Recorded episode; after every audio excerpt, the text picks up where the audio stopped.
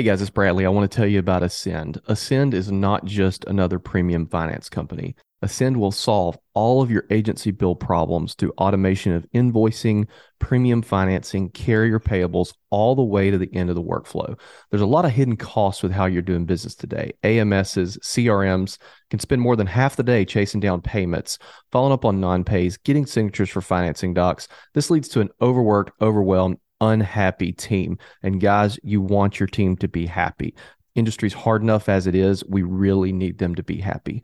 As your agency grows, this issue gets worse and worse. And we typically solve the problem with a little bit of software, but a ton of manpower still involved. With Ascend, you can use a software first solution and just need a little bit of manpower, allowing you to grow without significant increase in overhead. Ascend automates all of these repetitive payment processes so your team can get back to helping your clients. With Ascend, we've seen non payment cancellations in our agency go down up to 95%. Teams save more than 20 hours per month when they work with Ascend and an average of a 75% decrease in payment related customer questions. Guys, if people aren't calling your office with questions, you have more time to sell and grow your agency. Visit useascend.com backslash insurance, guys. Guys, Ascend makes agency bill as easy as direct bill, but you keep all of the benefits of agency bill, the best of both worlds. Thanks, guys.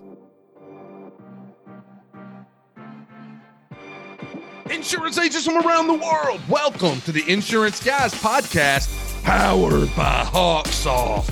God, I love Hawksoft. My name is Scott Howell, your fearless host and leader, insurance agency owner and insurance evangelist for I Protect Insurance and Financial Services, based out of Huntsville, Alabama. And before we get started in today's podcast, please help me welcome. He's a $7 million bull rider from Mobile, Alabama. Parade first team All American, rivals five star recruit. He is a fantastic insurance agent and a great American. Ladies and gentlemen, please put your hands together and welcome the incomparable Mr. Bradley Flowers. How are you, Bradley? That had extra emphasis. He's a seven million dollar bull. Hey, Bradley, I, I got to tell you something. I love that sound on TikTok. Hey, Bradley, I got to tell you something. I am the sorest I've ever been in my life. Let me tell you what happened. Oh no, this is my life in a nutshell. Last summer, I had a good friend of mine, been kindergarten, been, been friends since we were in kindergarten. One of my oldest, probably my oldest friend from Hamilton, Alabama, come over to my house I want him to build a pool deck around my redneck above ground pool that I bought. The pool deck extends and wraps around my house to the back door. That's that's fine right there. That's fancy. You know, he gets started building this deck and he's trying to outdo himself. And my friend Darren Bobo is, is, an independent adjuster, works for auto owners and uh, three or four Allstate, three or four carriers. Makes Could more, not have just named two different insurance yeah. Uh, makes more money than a show dog can jump over. I send him some pictures of this pool deck, and he said, "Scott, that's the biggest deck I've ever seen in my life. I have measured the deck; it's around two thousand square foot of deck. Huge, huge deck." He gets through building it, looks great. You could have a rock concert on top of it. Bradley over here laughing till he's about to cry because he knows this story's going to end badly. Uh, built a big pergola, and I when he finished it, I looked at him. I said, "Steve, I swear to God, I think you could have damn Guns N' Roses come play a full rock concert on this deck and hold 5,000 people. So he leaves the house last summer. Deck looks great. Just got it stained a few week, few days ago. Got it, finally got it stained. Had some paid somebody to come stain it. Well, after he leaves, I get to looking around. Bradley, he did not put one brace underneath that oh. deck.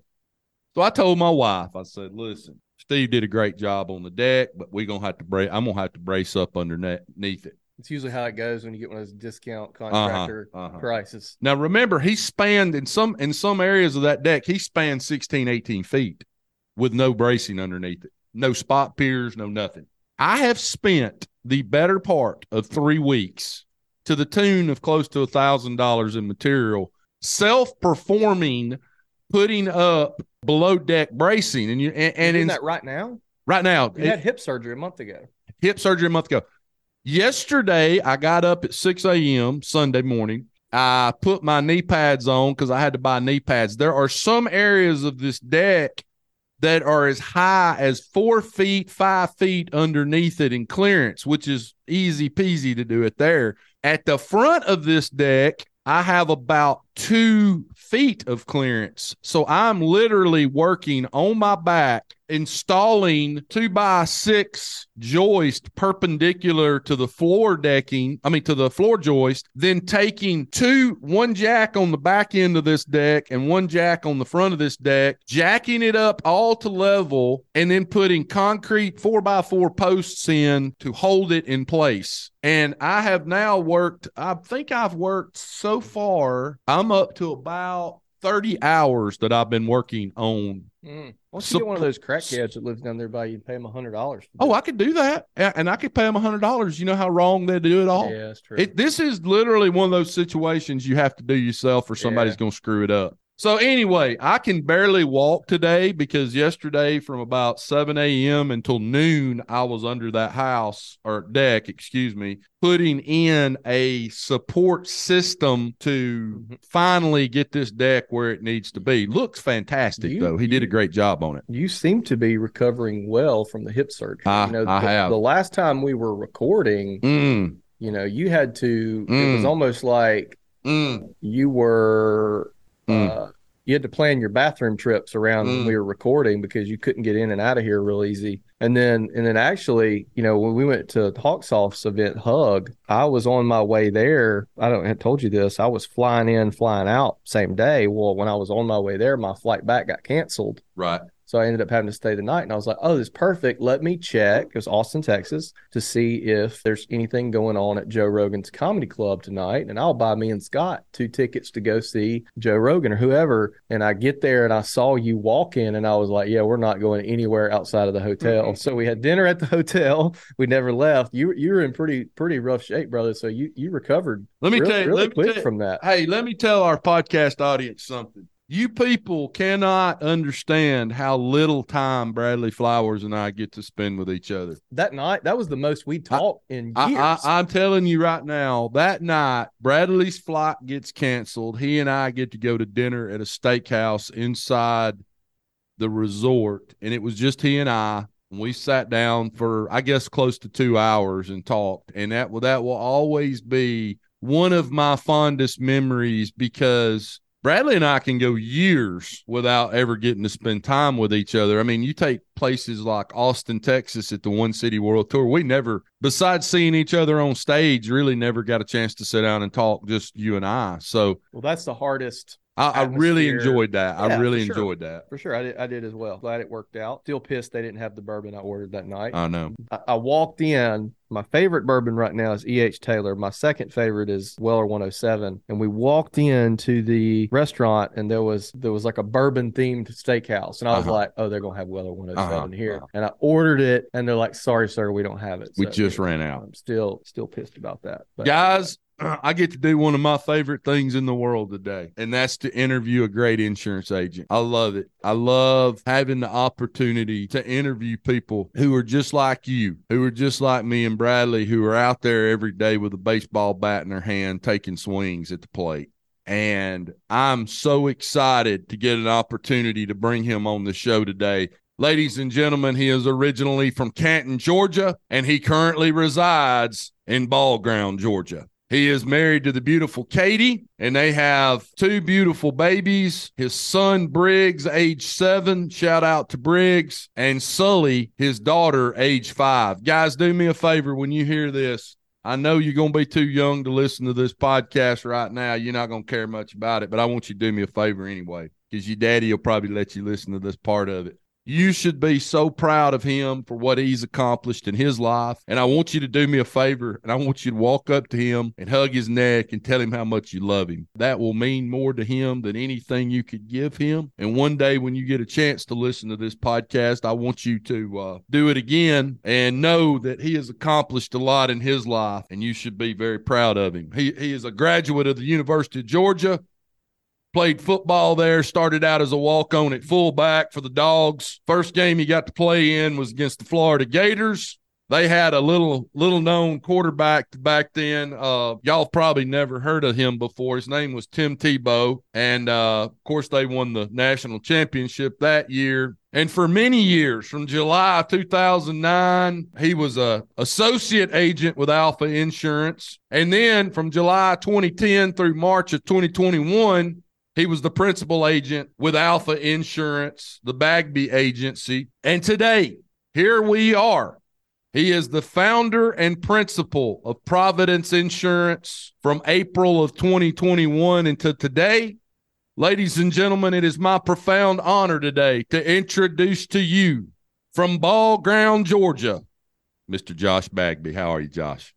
Doing good, man. Hey, I appreciate this. Guy. I've been waiting my whole life for an intro like that, so I, I, appreciate you, brother. You you deserve every minute of it. Let me ask you a question. One of the hardest things you can do in your life, no matter who you are, is be a walk on at a major university in football. They don't get treated quite as well. You have to earn your stripes. There's a weed out process it's almost like they don't give a shit. They're just trying to figure out who they're going to try to figure out how to separate the wheat from the chaff. And if you make it great, and if you don't, get on down the road. Talk a little bit about going through that process. Yeah, so I, I had a unique experience, and I kind of got to to see both sides of it. So I took a scholarship out of high school down to Georgia Southern University. Yep. Uh, which was one double A at the time, wasn't quite. Yeah, but but big big fish in a little pond. That, well, bit bigger. I was never. Let's be honest, man. I was I was not real good. I was always better in my head than than I was on the field. But had had that, we went through a coaching changes. So then I transferred and sat out a couple seasons at, at Georgia, just wanting to be a student. Um, after after my favorite coach and everything got let go at Southern, so uh, then I started getting that itch, man. Georgia beat Hawaii in the Sugar Bowl and the big blackout, and I, I won't mention the other blackout against Auburn, but uh, that one went pretty well too it I started to get that itch and I felt like I needed to make things right. So went and started to walk, you know, started that process. They beat Hawaii in January in the Sugar Bowl. I go in as soon as we went back to school that week and uh, this coach didn't even turn around from his computer, the little walk on coordinator guy. And uh, you know, I, I, was still thinking I was a pretty, pretty bad dude. And he didn't care at all. He goes, All right, be outside that elevator at three o'clock tomorrow. And I'm like, Oh, this starts tomorrow. I thought we could have some time to. You mean tomorrow next week? No, tomorrow, tomorrow. tomorrow. And so you come, you do blood work, make sure you're, you know, not going to die on them, um, and then you start hitting the weights, man. And then really that weed out process you're talking about was uh, this little thing called mat drills. I had some experience with it at Georgia Southern. They had kind of everybody kind of started copying mat drills, and we get out there, and it's this thing where you gotta they get you up at four o'clock in the morning. It's probably the closest thing to boot camp you can do without going through boot camp. One time I slipped down in a dude's vomit running into yep. a brick wall, and you know yep. still got sent back and had to do it again. Even that though The story kept know, getting worse and worse. it's just it's unbelievable, man. And so there were 17 of us that were trying to walk on. And believe it or not, everybody made it through mat drills. We had some scholarship guys quit during mat drills. All the walk on dudes made it. And then they just kept, they only had so many spots going into the fall. So they kept three of us. And, um, you know, this got, got a little bit of playing time, nothing, nothing right home about, man. I played on special teams, but it was, it was fun to see that process. And really from a leadership perspective, being around uh, Coach Richt, seeing how that played out, seeing how a good man can can accomplish some great things in his life, and just kind of seeing how that the hierarchy of the whole thing was set up. So, question. Yeah. The game, the game where Georgia was playing Florida, and you guys got the intentional unsportsmanlike conduct penalty. Were you on the field for that? I was not. That was oh, the year, man. That was the year before I got there. Yeah, the dancing on the field. Yeah, that came up on TikTok of all things uh, yesterday. No, I was uh, I was on the one where we got blown out like forty one to ten, and Urban Meyer's calling timeouts at the end of the game to rub it in from the year before. So I, I got to experience the frustration without the fun. I'll tell you a funny story. So this is actually not an Alfa story. This is a pre-Alfa story.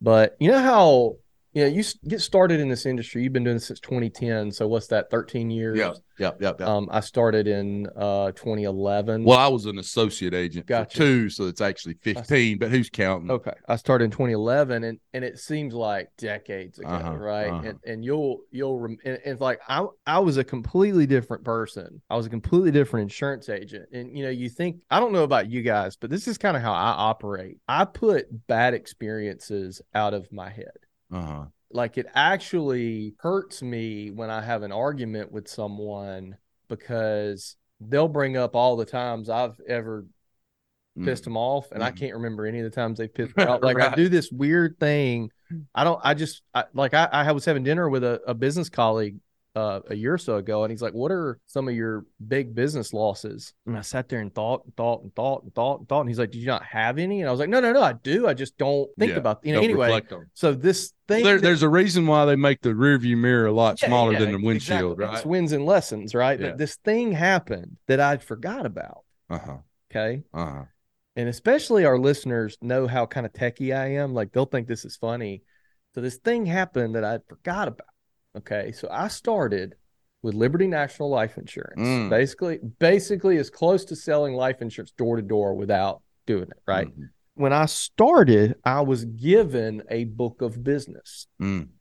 Okay, and here's what I mean by that: an actual book, a binder with Right. like the perforated with the little holes in it right. and each one of them had it was four sections that was four clients there was no online crm there was no management system Right.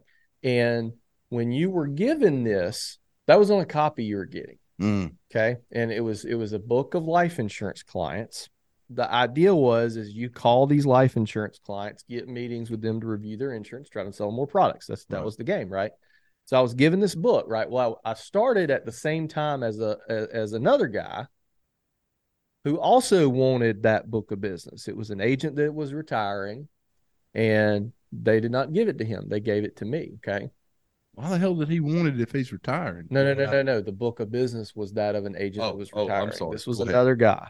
Okay, so I had this book of business, and that was what I worked every day. You know, every uh, every Friday from eight to five, I would call and set up my appointments for the next week. Mhm. Did a lot of beneficiary reviews. Hey, we need to review your beneficiary, update your beneficiary, and then use that to sell more insurance. Typical, We got a better product over here for you. typical scammy We life can insurance. Yeah, Go ahead and So- roll this into a universal blah blah blah and then Yeah. did so a lot of term conversion. And then Bradley gets the big commission check. Anyway, so so I ha- at the time I drove a Volvo S40 T5 car. If you ever had one of those, that's a really good Volvo Mhm. car. It was perfect. until it breaks down on the side of the interstate on you. Per yeah, it cost four hundred dollars to get the oil changed. Perfect driving around selling insurance car though. Yeah. Gas mile, you know, thirty five miles a gallon, whatever. Anyway, passenger door, the front passenger door did not lock, Mm. so you would lock the car, Mhm. okay, Walk around. And you'd have to walk around and, and manually lock it. Right? I hardly ever did that. Sure. So I'm at the golf course. It's like four o'clock one day. Guess who else is at the golf course? That other agent that wanted that book too. Oh, I see where this is going. I get just think about this for a minute. Okay. Oh. I have no skills. I don't know how to prospect. I Uh-huh. don't know how to buy lists. The only website I knew about was www.whitepages.com because And you got your sales Bible sitting in the passenger seat of a door that doesn't lock. I I get back to my car and that book of business is gone. No. So think about this for a second. Okay. Now you didn't get paid renewals on this book, but think about this for a second. It's like a HIPAA violation in You there get somewhere. to your you get to your office. We had, we're gonna have to check the statute of limitations on HIPAA violation. There was no there was only contact data in there. I get to my car. You get back to your office today and somebody steals your book of business. It's gone.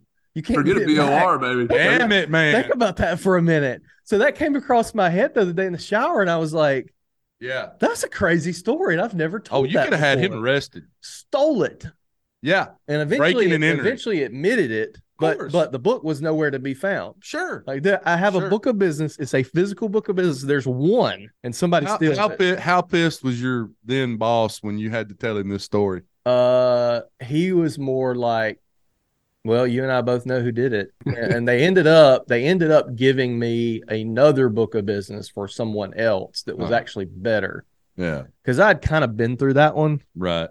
But I'm talking about you know like a the big commercial checkbooks Right. that are like one foot long by six foot tall. I got about one. that thick. Yeah, yeah, yeah. That's about what it looked like and how big it was. tell you, man, I appreciate you guys with with the podcast and the the guests that you guys have because you you learn so much. That's how I, I learned about the Agency Collective. I was working out in my basement one night listening to the Kenny Urbania episode. I think it was the first Kenny episode, and text Bradley like, "Is this guy full of crap or is this is this legit?" I think he Right. texted you, and Yep. you know that was a, a great connection. Well, But- it's funny. It's like it's funny because when you work at a company or you or say you're, you know, at Allstate or who, you know, any, any kind of captive and then you go independent, all of a sudden you find out how many other of your counterparts are thinking about it too. I- oh man, I come It's like nobody You I- people say were calling me and I was like, I don't know that I would do what you're doing right now when I was thinking of but Yeah, like people yeah. like I bet I had 25 people Yeah. call bold. me.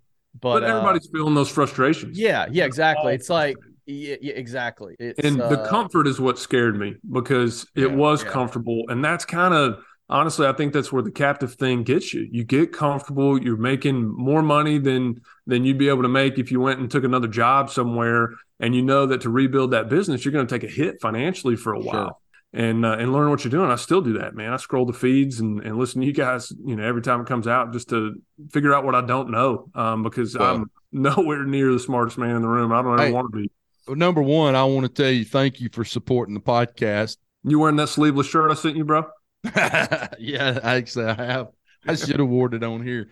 Uh, that means a lot to me. That means a lot to Bradley. But uh, above and beyond that, I appreciate you supporting our sponsors because Bradley and I are very intentional about who we bring on as sponsors. And the one thing I'll say about the AC, good, bad, or indifferent, when I went out and went independent in July of 2020, man, I kept getting all these aggregators and clusters wanting me to pay like seventy five hundred dollars down and there's buyback provisions and you got to pay us back 40% of everything you write you know that kind of stuff. And I knew that whether the AC was going to be the right choice or not, having the ability with a 60 day notice to get out of it, I'm like, well, shit, I can't lose in that deal because everything else I was looking at was like, you got to do this and you got to do that and you got to pay us back and blah, blah, blah, blah, blah. And I just thought, like, man, why is there a contract? If it's so good, why are you trying to lock me in for years, Hun- years 100%. and years? Thank Where if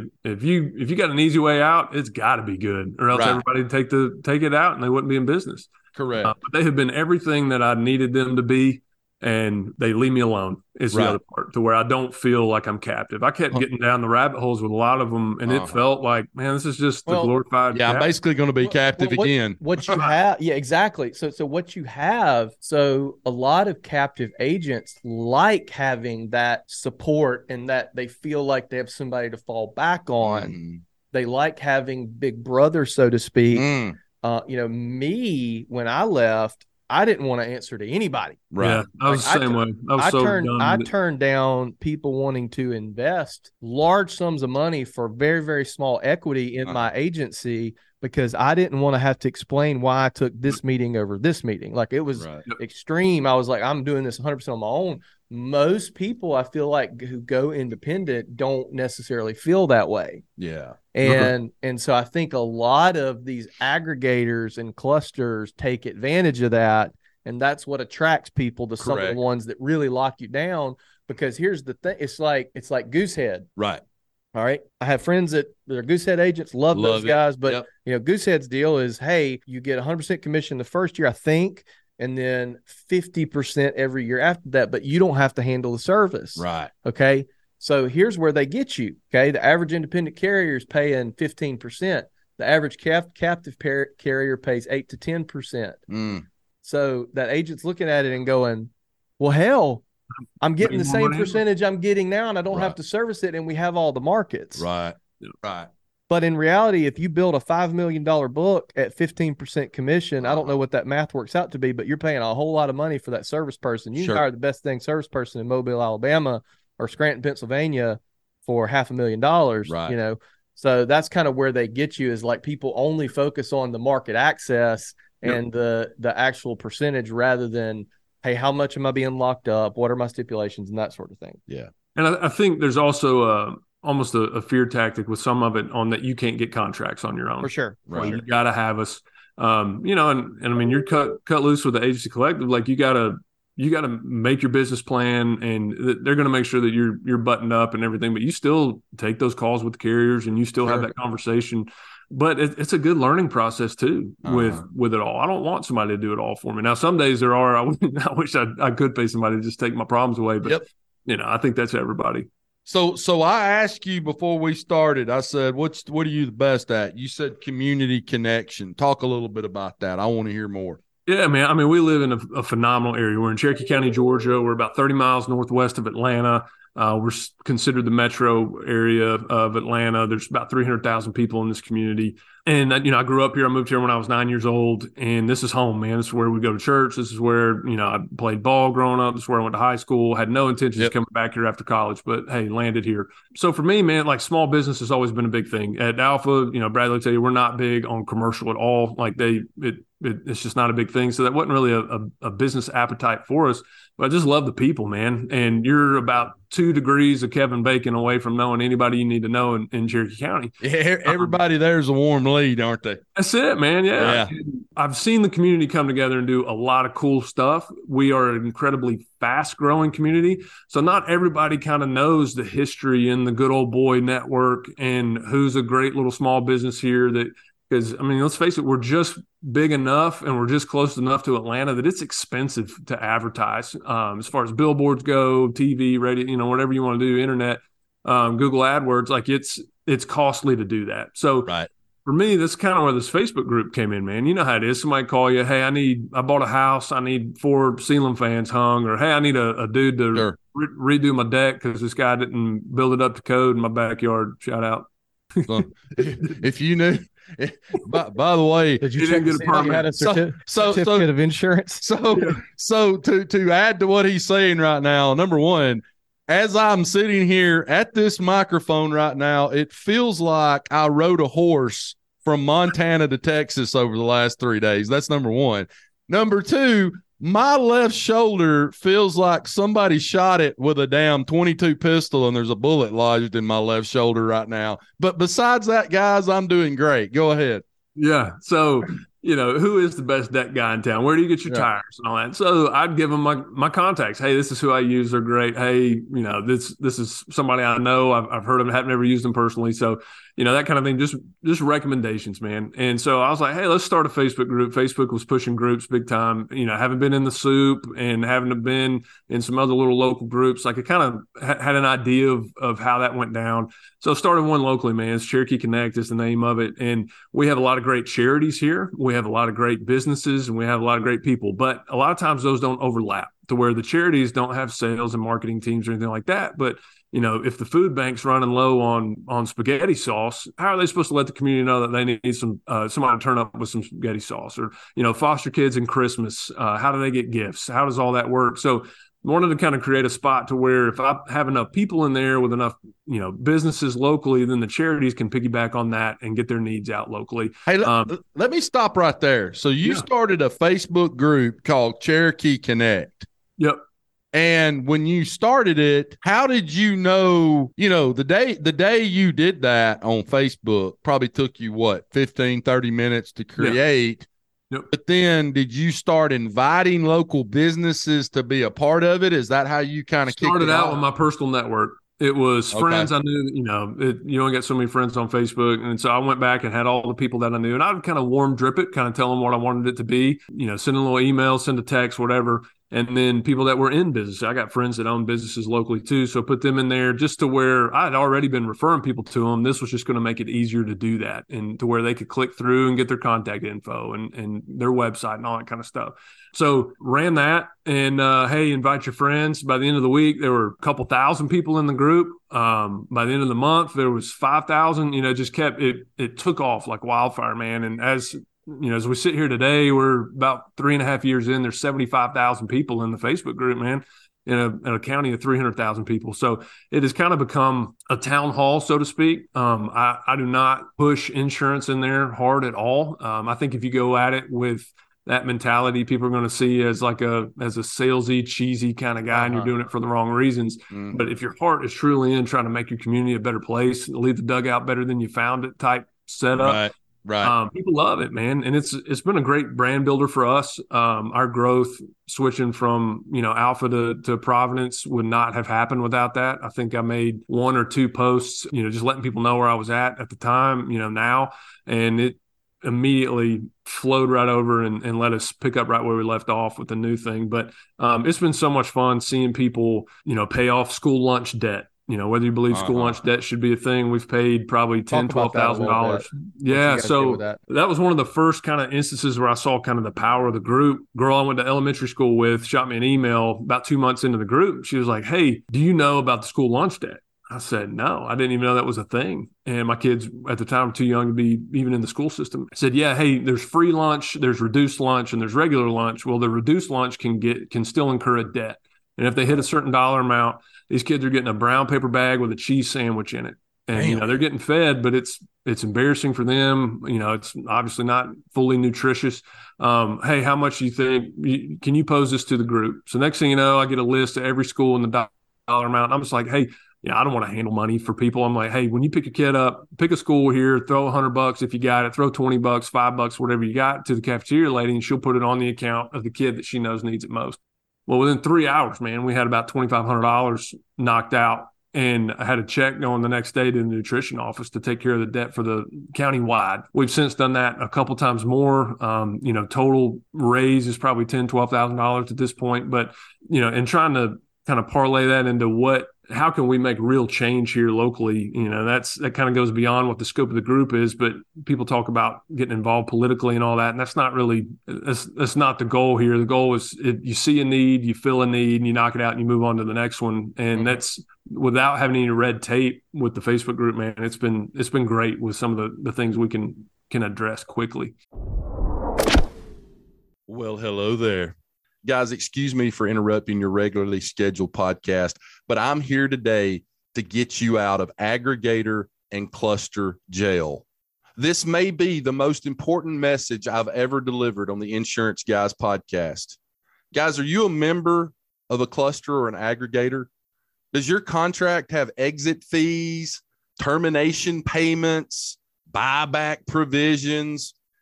It's time to get your freedom back and do what we did here at I Protect Insurance. Join the AC, the future of aggregators in our industry. Best decision we've ever made, guys. Best decision we've ever made.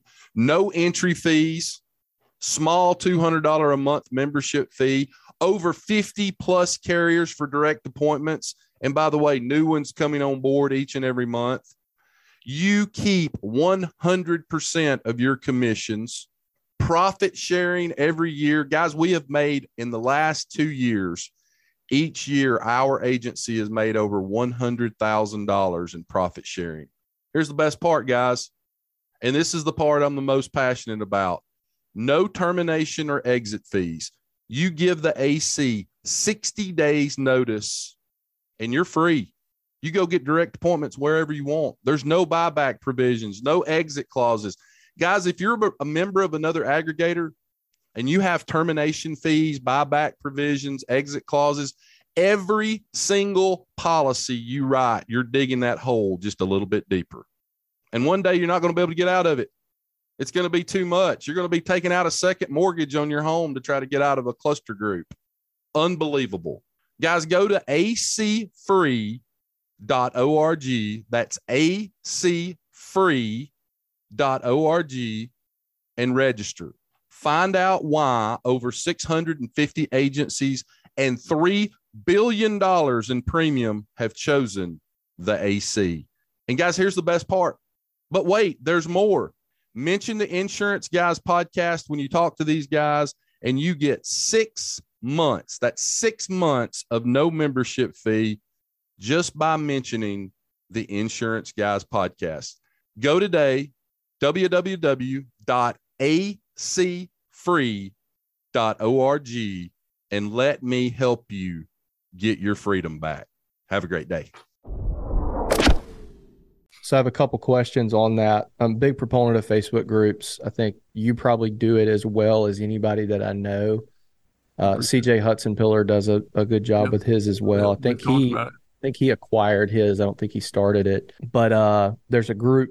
I live in Saraland. Uh, there's a group called Voices of Saraland, Mhm. a community group. I'm not in it, and the reason I'm not in it is it is a shit show. Oh, it well, and I mean, trust me, dude. There's days where ours is. It's it's just I mean it's where everybody takes out their frustrations on everybody.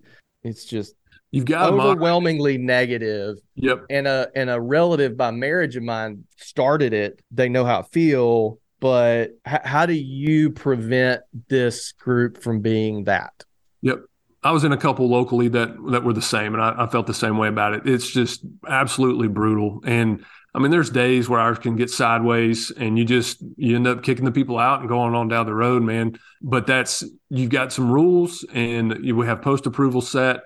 Um, one of the biggest ones is is no you know business bashing. You can't post a, a something in there about your food being cold and all that kind of stuff because it just it snowballs on you. You yeah. know, to where one of them and the next thing you know somebody's got a hair in their food down the street. It's just a a whole thing. So especially in the restaurant that. industry because you're never going to have 100% like customer no. satisfaction no well, and nine times out of ten it's a disgruntled employee that was doing not doing their job and got fired that's what we've right. found a lot of times you know there's always two sides to every story. You could a lot of the business owners you know if they're in the next county over or something like that they may not be in the group or if they're good at their job and they're running a, a successful business they're probably not on facebook all the time. So they don't really have a chance to respond to it. So, you know, we direct them, you know, do a Google review, something like that, if you want to want to go that route. But just kind of strict moderation. Now, there's there's blowback to that too, man. I've been called a uh, raging liberal and a right wing conspiracy theorist in the same day two times.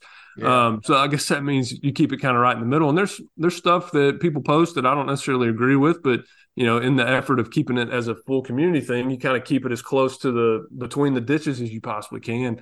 Um, but you just have to be intentional with it and and set the tone. I feel like my personal network early on did a good job of adhering to kind of the etiquette, and yeah. it it kind of pervade throughout. Um, yeah. and and it still carries on a little bit even with the growth. But yeah, you got to be. It, it can go south on you real quick, but you got to be active with it every day, man. And uh, some days I wish I could just put it down. And I've got a great team of moderators that help me with it. There's six of us now that that handle it. But it is. It's a good. They they're bought into it with the community too. They see the the benefit of it. And I'll go through an audit post, man, and see how comments are going. I'll look at 30 or 40 posts at a time. And 95% of those have really great experiences. And of course, it's his social media, man, you're gonna get you're gonna get negative stuff, man. But you just kind of as long as the pros outweigh the cons, it's worth doing it. Hey, I'm sorry, go ahead, Brad. So um I'm sorry, I lost my train of thought. Well, let me ask this while Bradley remembers yeah. his question. Josh, uh, for all these young bucks out there that are just starting their agency, I, I, love the fact you're on this podcast right now because we have a large demographic of our podcast, or at least some of our podcast listeners that maybe have only been in the game relative to starting their agency for a few years, similar to you, or are thinking about going out on their own, somewhere in that range. What advice can you give these guys and girls that lessons learned from the past couple of years that can help them as they start their journey down the, or as I like to call it, their their climb of Mount Everest to become an agency owner. Give give them some lessons learned by Josh Bagby that maybe helps them sidestep some of the landmines that you've either gone through or you sidestepped yourself. Yeah, do the due diligence, uh, research it, talk to if you got a friend in another state or somebody who I had friends that were now direct competitors that were in the independent world that were were very gracious with their time and information. Find those people to help them get to where you you learn the landmines locally of, of what not to do. Um, the other part is go ahead and spend the money. Spend the money on the best CRM that you can find. Spend the money on the multi-rater. Spend the money on AgencyZoom. Spend the money on like go ahead and get all that set up from the beginning because it's going to end up paying for itself in the long run. And we're going through you know an acquisition right now and and transitioning our agency management system. And I wish it, the one we're going to is the one that I wish I had gone to two years ago. Who's so, that? I don't mind. yeah, I'm I'm with QQ now. Um, okay did it with, for the open API. Um, probably looking to move to uh, AMS 360 is where okay. we'll end up. Um, I like that PL Rating and AgencyZoom all plug in together. It just yep. makes it convenient for me. So go ahead and do that. Go ahead and you know don't use some knockoff eSig. Get the one that integrates with all your stuff. And our biggest thing was just efficiency. With I want to enter a client's name one time and that's it to where you right. can pass it through all your technology and not have to sit there and, and, babysit it over and over and over again because you know we didn't even have a crm back at, at, at Alfa and yeah i think it's important too to not have knee-jerk reactions when you're not happy with the systems you're using to yep. like commit to the systems you're using Yep, Yeah. fully. But pay the pay the people. You know, I, I got when uh, Mick Hunt text Bradley about that. Had a great referral there with setting AgencyZoom up right. I realized yes, there's videos. I can watch every video known to man on how to do it in AgencyZoom, but I'm probably not going to do it as well as somebody like that could do it. So spend the money to get it done right the first time and just roll with it. You'll learn so much more that way. And the, the way that Mick does it, it kind of teaches you how to do it on your own anyway. So I, I feel better for doing that. And it's a relationship game, man. Um, your carrier reps are, are the the good ones are like family, and you know the bad ones, whether you like them or not, they're probably going to end up at another carrier down the line anyway, and you may need them then. So don't burn a bridge, man. It's kind of the way I've always lived my life. With it, it served me well in high school and college, where you never know when that person's going to come back. Now I've got a lot of people that are clients that we may not have necessarily seen eye to eye back then, but all those bridges can never be rebuilt. So there's there's no reason to burn it down unless it's just an absolutely toxic relationship. But it's it is it's a it's a huge industry, but it's a, a small community of people that that all work together, especially in a state, man. Your your carrier rep will end up moving to another carrier you want quickly, and um, you'll you'll want that relationship down the line. But um, it is there's no magic bullet. There are uh, staying up till midnight, returning emails and doing quotes. The it's there, there's not a, a, a magic bullet to it. Everybody searches for the best uh, lead vendor and all this stuff. And there's just no way to do it. You got to spend the time, build the brand locally, do the right thing. That's the biggest thing for me is just do the right thing. It's a self cleansing business. And if if you don't do it right, you're going to be doing it for about a year and a half, two years, and then you're going to be on to a different carrier. You're going to lose your carrier contract, or you know you're going to get canned from the agency that you're at. So just do it right. Uh, whether that means you make money off of it or not, it will always come back around to you as long as you do it right. I've seen that been in it long enough now that that has rung true over and over and over again. I think you guys probably would uh, would agree with that. So talk about. I, I do agree. You, in the interest of time, let's let's kind of before we close out here. You've done a phenomenal job recruiting I appreciate your it. agency. Talk a little bit about your recruiting strategy, your uh, you know how how you're finding some of the people you're hiring. You know, I saw a quote, I heard a quote this weekend from Alex Hormozi who said that you are three good hires away from your business absolutely exploding, and Yep. I could not agree more. Yep. It's my biggest frustration as an agency owner is is recruiting and hiring A players. Be willing to overpay for A players. It's still frustrating. Talk a little bit about your strategy around that and kind of how you guys have grown. And there's probably a lot of I don't know how this worked out, but it worked out, which is Yep. kind of how recruiting goes. But talk a little bit about that. That uh, it, it's a relationship thing and it goes back to the doing the right thing. And i think over time having been at the captive for 11 years it's building that brand locally of you do the right thing and you do run a, a good business. And so the the agents that we have here are all from relatively local. Um, a georgia farm bureau producer of the year for 2021 she's with us now. She's our, our main uh, personal lines producer. That was She's the one that, that impressed me the most. Like, how did you convince that person to come on? My commercial lines producer who I coached her kids in freshman football when I got done playing. She was frustrated at the independent that she was at. Uh, they had gotten purchased and she was frustrated with the corporate nature of it now. Um, they were like, Hey, talk to Josh. She comes, she's been here, you know, almost going on two years now. She's friends with this lady. I knew the lady just kind of through some other friends and they get to talking. She's frustrated at Farm Bureau, same reasons, a lot of them that we were frustrated at Alfa. And so she comes over. And a lot of these people, man, it's the freedom. People get in this business for, Yeah. for freedom, time freedom. You know, hey, go pick your kids up from school, take them to lunch. And th- these are all adult people, man. I'm still one of the youngest people in the agency of, of our whole staff. And it's just people people want to be treated like human beings. Um, and they want to be paid well for what they do. And if you get a producer that wants to grow, they're they're tired of being stagnant with their pay. Same reason I wanted to get out of Alfa 2 it was it, they can grow. The harder they work the more money they make. And when you present that opportunity and just give them the tools to do it they run with it. But a, a lot of the recruiting for me has just been referrals. My receptionist when needed her bad and she's the she her and my commercial producer shared a grandkid one of them's son is married to the other one's daughter and like she's been phenomenal. She's jumped in with both feet really, you know, changed what we do here. I brought my uh, CSR from Alfa with me. She was she came with me right off the bat. I thought it was important to have that service person to where I could focus on producing at the time. And while we built this thing and while we got it kind of specialized, uh, but she, uh, you know, her loyalty there was was huge. But I wanted people to have a good customer experience right off the bat, and you can't do that if if I'm trying to service it and sell it and and wear every hat. So how excited, um, how excited was she when you told her she wouldn't have to be on Exceed anymore? well, that was that was even in the Guidewire days, man. And so Guidewire. Guidewire, Guidewire's a great product. You know, Mercury and State Auto use Guidewire, and it's I've enjoyed using it that way. But they they spent the money. They bought the top notch version, and I realized exactly. that the version that we had was not uh, the the best version of it. So yeah, uh, we had a carrier that used the same version that that Alfa did, and uh, we as soon as they fired up the webinar, we all because a couple of my other uh, personal lines producers came from Alfa as well, and we all kind of started twitching and had a little PTSD from looking at that screen, man. But first time I saw American Modern, I think they're on it as well. I was like, yep. oh no. Yep.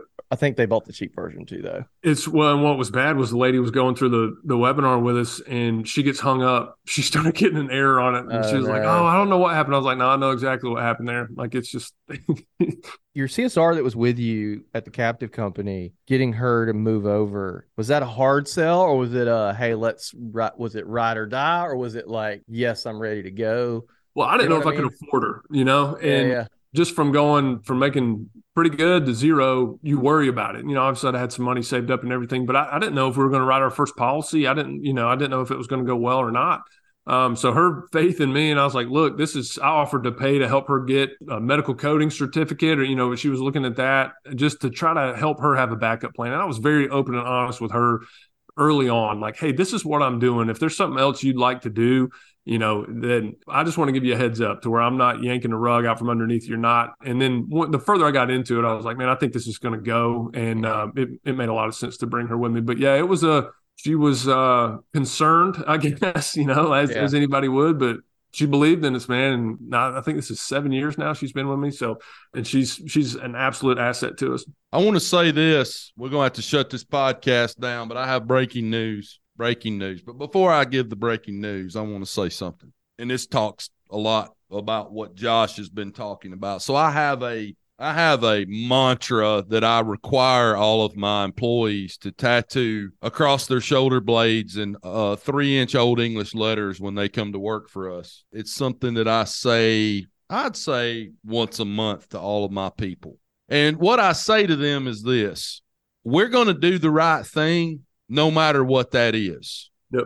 We're going to do the right thing no matter what that is in our agency. Now, here's the caveat to that. I say it to my producers all the time. If you need someone to be your moral compass relative to what that is, because sometimes there can be questions relative to what the right thing is call Scott and I will be your moral compass to help you navigate those waters. Okay. I would put the team that I have today, Monday, June the 12th, 2023, up against anybody in the country relative to doing the right thing. They're good people. They may not sell as much as your bunch does. They may not sell as much as Bradley's bunch does. But by God, they're going to do the right thing no matter what that is because they're good. They're good well, people. Kind of like what Aaron Gordon said. His dad. He asked his dad his first day in the business. Uh, I have an ethical question, and he said it's not a question. Right. If it's an ethical question, do the right thing. Yeah, whatever right that whatever that is. Such thing as an ethical question. Yeah. I think was yeah. the question. Just well, that works just, for the customer and for your your team internally. Here's uh, the here's the breaking news. Here's the breaking news. I have waited 13 years to do this, but I want to make an announcement today. It's a Scott announcement. I'm in the process of finding the right person, and I am going to open up another independent insurance agency in the hometown that I grew up in. Mm. Now, people are like, "Well, why are you? What? What's the deal there?" Okay, I'm going to tell you the deal there. So my great grandfather lived in Hamilton. My grandfather lived in Hamilton. My father's the municipal judge, has been for the last 10 or 15 years in Hamilton, Alabama. I grew up playing ball in Hamilton, Alabama. There ain't nobody in Hamilton, Alabama. If you grab a phone book or, or go to the yellow pages, white pages, whatever in Google, that if you blindfolded yourself and called them in Hamilton, Alabama, would not know who White Howell, Scott Howell is. So so everybody's a warm lead in Hamilton, Alabama for me.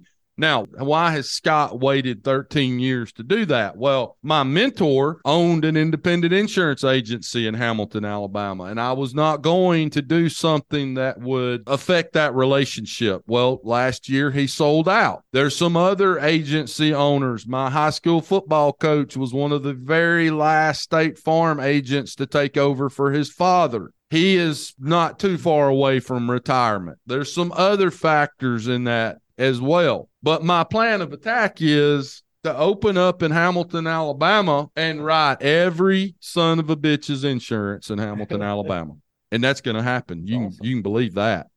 So I wanted to, to make that breaking news today. I've waited 13 years to make that happen. We are going to do the right thing no matter what the right thing is in our agency. And if you can't do the right thing, you going to get gone. I have learned a lot of valuable lessons the past couple of years in my agency, some of which Bradley and I are about to jump on a podcast together today or tomorrow and talk about. But I think that everything that Josh just mentioned, you have a reputation in the town that you grew up in. Mhm. And if you're going to open up an independent agency, it behooves you that that less those that reputation that you have in Canton, Georgia, and surrounding areas, and maybe your family, your your parents, your sister, whoever. If you've got a great reputation, you're going to be light years away ahead of the person that tries to open up an independent agency, and maybe you don't have a great reputation. The second I just don't flat like my hometown. Oh, I, listen, there's a lot of people like that. Hey, there's a lot of folks out there like that, and there ain't nothing wrong with that. Let me tell you something else, Josh Bagby. To Bradley's point that he just made, for those of y'all that didn't hear him, he said, "You know what? I just don't like my hometown. I got to. There's a ditch on both sides of the road of not opening up in your hometown and going three hours up the road and opening up an agency." Because there are a lot of advantages of going up there where nobody knows you. Well, it- there there are, and what happens too. I saw this. This plays right in Alfa conversation. I saw this over and over and over at Alfa. Is people would come in and they would sell all their friends and family, and then all of a sudden, around twelve or thirteen months, they would just fall off Yep. production wise because they did because Alfa hires a lot of people who don't have experience. It's not selling friends and family is not a good litmus test on actually selling insurance. Correct. You didn't learn to do it the right way in a lot of cases. Yeah, and I've talked about this on the podcast before. My advice to anybody that wants to start selling friends and family after doing it myself and not doing it with some of my friends and family, meaning you waiting years for them to call me, I believe that's the right thing to do. Yeah. Yeah. If you get in the game and you stay in the game long enough, on a random Tuesday at four o'clock, you'll get a call from your cousin three years later that goes, Hey, my insurance just went up. You want to quote my stuff for me? Sure. I think that when you jump in the game and the first thing you do, start calling all your friends and all your family. Yeah. There, there's some problems there. That's there's some issues there. Not to bring up Aaron Gordon twice, even though I know he'll love that. That's another Aaron Gordon thing. His dad taught him we don't sell our friends and family, we'll get them anyway. Hundred percent. And it's so bizarre how it happens because you don't say anything to those people, and you see them at Christmas or you see them at Thanksgiving, and maybe you mention, "Oh yeah, everything's going great," and you know, independent agent, blah blah blah blah blah. And then two years later, you're sitting at your desk, four o'clock on Tuesday, phone rings. Hey man, hey brother-in-law, what's happening? Well, you know, blah blah blah. I need you to quote my insurance. Sure, be happy to. It's weird how that happens. It, Yep. it, it it's almost like Aaron's dad said, "God rest his soul."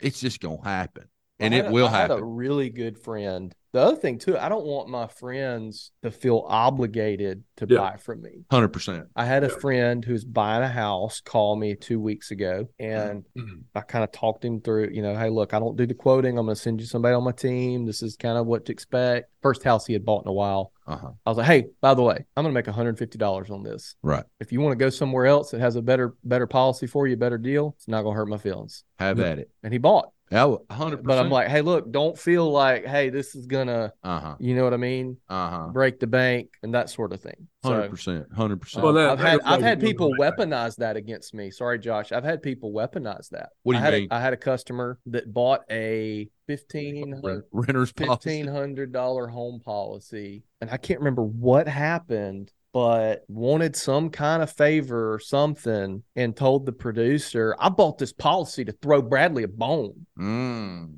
And Mm-mm-mm. and she real quick like, let me explain something to you. I'm working on a renewal right now that's four hundred and seventy five thousand dollars in premium. Mhm. This is not a bone. like Yeah, this- and he was is a being a, he was being a jerk, you know.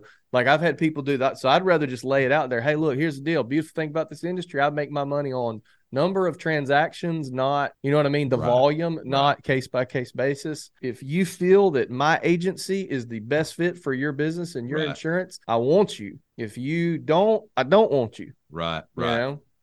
Josh, thank you so much for coming on the show today, Appreciate you brother. me, man. I just I appreciate you guys and everything you do in the industry. High character individuals, man. I appreciate it. And I can tell, you know, your hearts are, are for the agents and somebody that has used you guys as a resource time and time again. I I owe a lot of success to you guys. So I, I just we all greatly appreciate you guys speaking on behalf of the other agents out there. Well, I think it's agents like you that we can call and bounce ideas off of that really make it. Hey, what do you think of this? Or hey, who's Yeah. doing this? Or are you calling us? You calling me and saying, hey, I heard about this XYZ thing, or hey, let me tell you this thing that QQ is doing now, and that sort of thing. I mean, I think that's that's it really the you know It's a community. You built your own uh, community. I mean, our our uh, not to get religious, but like our church and a lot of churches say this, but our church has a saying that you are the church, the church is not the church, and it's kind of Yeah. like our listeners are the podcast, not us. You know, it's funny. Bradley just a mentioned building. that, Josh. I'm going to tell you and the rest of our podcast uh, listeners something. So we we do we do a pretty good job of vetting our sponsors. But I'm going to tell you this: if you ever or anybody listening to this ever gets a bad experience, something happens, and you don't feel like it, you know, should have gone the way it went, I would appreciate anybody listening to this to reach out to me or reach out to Bradley, let me know what's going on so that it, I can either help you or we can figure out what we're going to do to make it right. Mhm. I have told every podcast sponsor we've ever had, look, you don't feel like you got what you needed out of the sponsorship, tell me and I'll pay you damn money back. I don't give a shit. I'm not here to, you know, make a bunch of money off podcast sponsors and then and then the agency force that listens to this podcast not get what they Hundred percent. you know should be getting out of whatever that they try out there that maybe did or didn't work and i think it surprises all of the sponsors that we have that they go holy you know this dude's Well, for real also, also, there is a blacklist there is a blacklist of blacklist companies that we will not work with, there is a blacklist and um, and we had we had one a couple months ago. Scott emailed me. They wanted to sponsor, pay us a bunch of money to get in front of the audience, Yep. and I emailed back immediately. Scott forwards me all these requests, uh, forward it to me, and I immediately said, "Nope, won't even won't even consider Yep. it." And it there's there's a a level of vetting that goes on there where we try to make sure that we are putting companies in front of you guys that could genuinely help you, not that help us, just help us. Well, and and to to selfishly, I don't want I don't want nor I need my reputation For sure. to you know have a black mark on it because That's it. I- My dad always used said "You get one name." that's Don't- it. Yeah, and it take by the way, it takes a lifetime to build it and about ten seconds to tear it down. That's right. And so I think about that a lot, whether I'm at an event, whether I'm talking about sponsors, because it only takes seconds for that reputation to be tarnished and then years and years and years to build it back up And, again. and we call out companies that are we're in cahoots with too. We'll tell Yeah. them, hey, the way you're doing this is not in the best interest of independent agents. Yeah. I had one of those conversations last week. I had a a, a a a vendor that's not a podcast sponsor, but that I am in cahoots with, reach out to me, upset about something they heard that I said during a presentation, and I said, I did say that. This is what I said, and this is this is the issue with that. It was a joke, but you guys aren't doing this correctly. Okay, we appreciate that. We take that to heart. It's not in vain. right. I'm not telling people not to use the product. In fact, I'm I was actually saying use the product, use the product, use the product, use the product. But by the way, look out for this one thing because I don't like the way they do this. right. I think that's part of our appeal is that we're not bought. Right. You know what I mean? Like our biggest sponsor could do something that's not in the best interest of independent agents tomorrow. We're going to talk about it. It's going to be, you know what I mean? Well, I mean, hell, both you and I are both investors and Openly. And two, three podcasts ago, you're like, what the hell is Openly doing with this one thing? Right. It's like they're not paying us any money. We paid them money. Right. We're part owners of that company. And you're like, this the way they're doing this is real stupid on Yeah. a podcast. Because Yeah. guess what? It is stupid. Well, I, uh, Josh, I'll tell you something funny. Any technology vendor that reaches out to me for anything whatsoever, the first thing I say to them is, Can I tell you the best money you will ever spend? And they're like, Yeah. And I'm like, You need to hire Bradley Flowers as an independent consultant to be able to give you the independent agent's perspective on what you're doing, good, bad, or indifferent, and how you can improve. And then uh, once you hire him, don't get your ass on your shoulders. When Yep. he says you need to change this, this, and this in order to meet the needs of the local independent insurance agent. Now, if you can do that and, and push your feelings aside in order for you to get that honest perspective, then you need to hire him tomorrow and pay him some amount of money to be able to give you that perspective. And if you can't do that and you're going to get your feelings hurt like about a sixth grader, then don't do that and just keep doing whatever the hell you're doing. But and the ones Nobody's that, taking you up on it yet. Yeah, well, I mean, and Openly, you know, speaking to them, I'm on this ACE advisory council thing or whatever for them, and they bring us in and they ask what's wrong with it. They ask, you know, what what can they fix, and I'll I'll give it to them, man. They sat there and some of the stuff they had fixed overnight. We met one afternoon, we get back together the next morning. They had some of it Yeah. fixed, and or they had a, a workflow laid out with, hey, we'll have this done in the next four weeks, this in the next six months. Um, so I mean, props to them. I wish more carriers could move that quickly. Well, Well, and just to clarify, the thing that Scott was talking about, so nobody thinks it's something bad, is the fact they don't offer monthly payments. Yeah. It's only annual. that's ridiculous. It- well, their thought process is is twofold. It, it- and this I'm speculating is uh oh, I get it. they high net worth clients shouldn't have to pay monthly, and then also you get all there's a benefit to getting all that premium up front from a Huh. reinsurance Yep. standpoint and Yep. financial and all that sort of Investment. thing. But my point is like, hey, integrate with the tool like Ascend and just finance it. Yeah. You still get the premium up front. The customer pays a little bit more, but they're willing to do that for the benefit of paying E- monthly. easy peasy. And I've already made those connections and had those conversations with with folks at Open. Hey, I'm gonna they're, I'm gonna they're take, open to it. I'm gonna take it one step further, Bradley. I'm getting you ready for something. So you and I are flying to Portland, Oregon Thursday to go to the offices of Hawksoft on Friday. I I I have the sneaky suspicion that we are gonna be in a conference room with some people there with them with an open notebook saying how can we improve Hawksoft? Yep, uh, that's that's I think that's hundred percent singular that's happening. Now, you and I need to, as whatever position we have representing the local independent agents across America, be very thoughtful about what I already know, like five things that I want to say, but we need to be very thoughtful in what we, you know, want in terms of changes there. Mhm. To- well, I'm going to- to default to you on that. Yeah. Well, yeah, I'll be happy to have that conversation.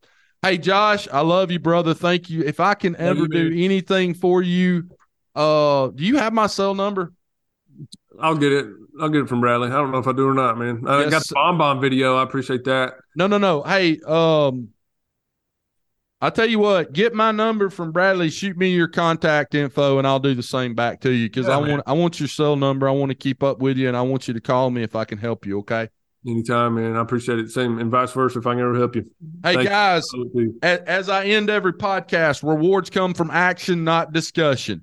Get your ass out from behind that desk today. Go out into the big bad world. Build connections. Josh Bagby, community connections. Josh Bagby knows everybody around his community. When he picks up the phone to call somebody, it ain't a cold call. It's a warm call. And he's always two degrees away from separation of knowing this person he's on the other phone with and it makes selling about 10 billion times easier. Call, make connections, build relationships in your community, make money for your family, for your wife, for your husband, for your kids' college fund, for your parents and your in laws that are struggling out there. Go make money for them. Write good business for the companies that you represent. Write good business for the agencies that you represent. And remember this if you're listening to this podcast, always remember this do the right thing no matter what the right thing is. It might hurt you today, but I can promise you, I can promise you, long term, it's going to benefit you and your agency. And guess what else, guys? Here's another great thing: you get to put your head on the night, uh, the pillow at night, and sleep, yep. and not have to worry about who you just over. Excuse my language. Not have to worry about it. Not have to think about it anymore. That's the that's the biggest reason. That's the biggest reason. Bradley Flowers, I love you. Thanks, man. Thanks, Josh. Hey, Josh, Thank we you. love you. Thank you, brother. Love you, man. Go dog. All right. All right, man. You are listening to the Insurance Guys podcast, and we love each and every one of you. Thank you so much for being a part of our family, and we'll see you back here real soon. Take care. Thanks for listening to the Insurance Guys podcast. If you need to know more about me or you need to get in touch with Scott, you can always reach me at theinsuranceguyonline.com or email me at scott at iprotectinsurance.com. And if you need to get in touch with Mr. Bradley Flowers, go to portalinsurance.com or email him at bradley at portalinsurance.com. Guys, we love you. Thank you so much for listening to our show and being a part of our family. And we look forward to seeing you again next week on the next episode of the Insurance Guys podcast. Take care.